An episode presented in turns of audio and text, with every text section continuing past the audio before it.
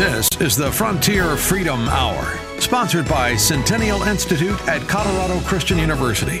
Here's Jeff Hunt. Friends, you're back listening to the Frontier Freedom Hour. If you missed any of the discussion on these radical abortion bills happening down at the state capitol, go to frontierfreedomradio.com. You can download the podcast there, frontierfreedomradio.com. We've got a whole host, whole year's worth. We're almost celebrating our one year anniversary, Jamie. I know. On this radio program. A whole year. Geronimo's been putting up with us the whole time. you know, I learned Geronimo. There's a microphone in there. You are t- you're just so quiet. You never talk. He runs the board for us. He's from KNUS. He's wonderful, but uh, he's been with us for a year as well. I think we need to get a cake, a little cowboy cake, celebrate. anniversary. Yeah, there you go.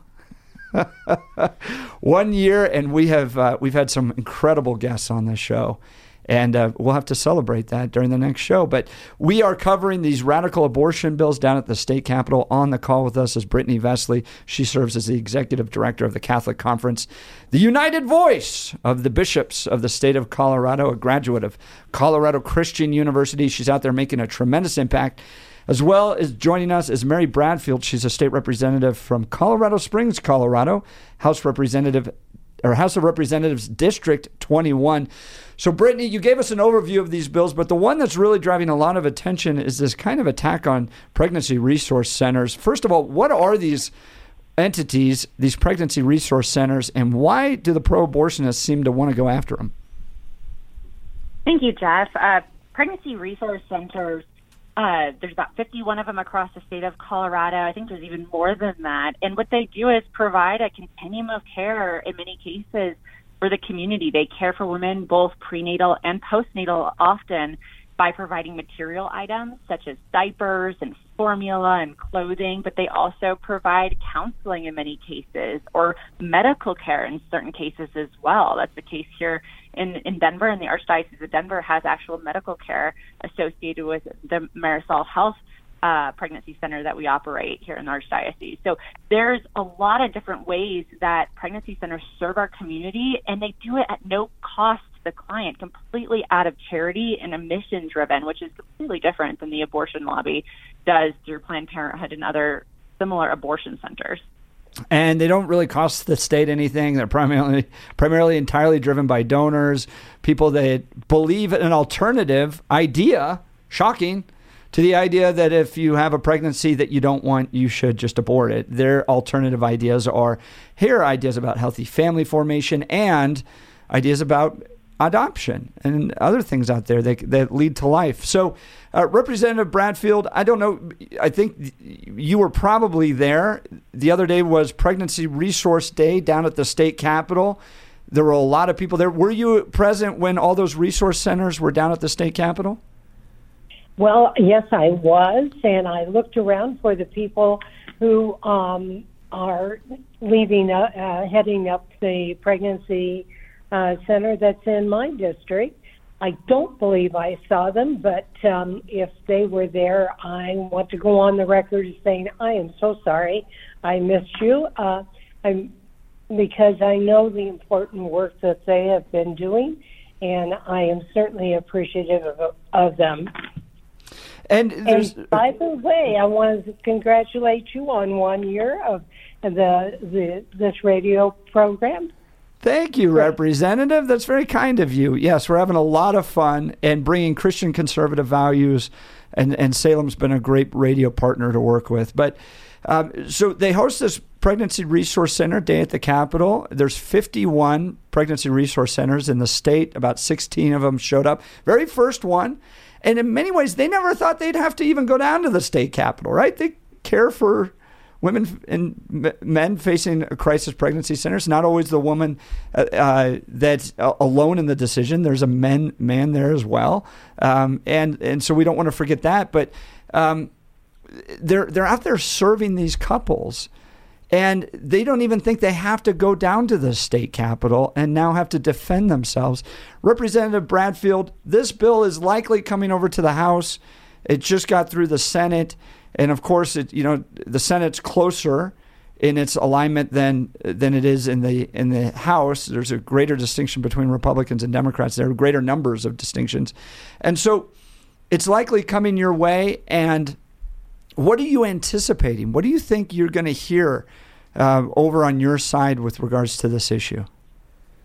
Well, I do believe when I read the bill and I look at the summary and, and things, um, I do believe that uh, this bill will come after pregnancy centers. It'll come after them by saying that their advertising is um, a violation and uh, that it's removing a choice that the woman can have, um, uh, and that uh, they need to be abolished, um, which is a shame because as you probably see it and I see it, uh, the pregnancy centers do not take anything away.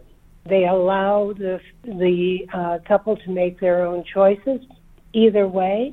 Um, if they make a choice for life and really need counseling, help with prenatal care, and uh, doctors, and especially after the baby is born, all those care uh, things that um, uh, are, can be offered. They offer are offered through the centers. Boy, that was hard to get out. so, but I do believe the bill. Coming back to that point, I believe the bill is coming against pregnancy centers. Yeah, and the argument they're making in this bill is that essentially, if you claim to quote help somebody, you need to offer the entire spectrum of solutions to an unplanned pregnancy, which would include abortion.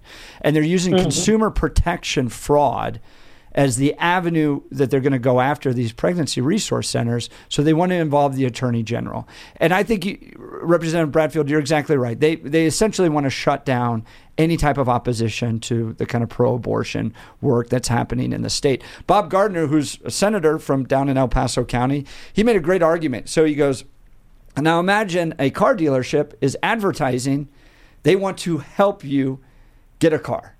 All right, same type of phrase, right? They want to help you get a car. But they car dealership doesn't offer every possible car that's ever been made. Uh, they offer a very specific set of car. So do we use consumer protection fraud ideas to go after car dealerships? No, of course not. And and so you can see right through it. And I saw even some pregnancy resource centers they said it was it would almost be laughable if it wasn't so serious because essentially what they're trying to do is is take down any opposition to their worldview. They can't imagine that there would be people out there that operate differently. And you know, they kind of brought out some examples, but they were they were very they were eh, very speculative, right? Of people maybe feeling shamed going into one of these pre- pregnancy centers because they didn't offer abortions. But there wasn't a long line of examples of people being fraud defrauded as a result of these.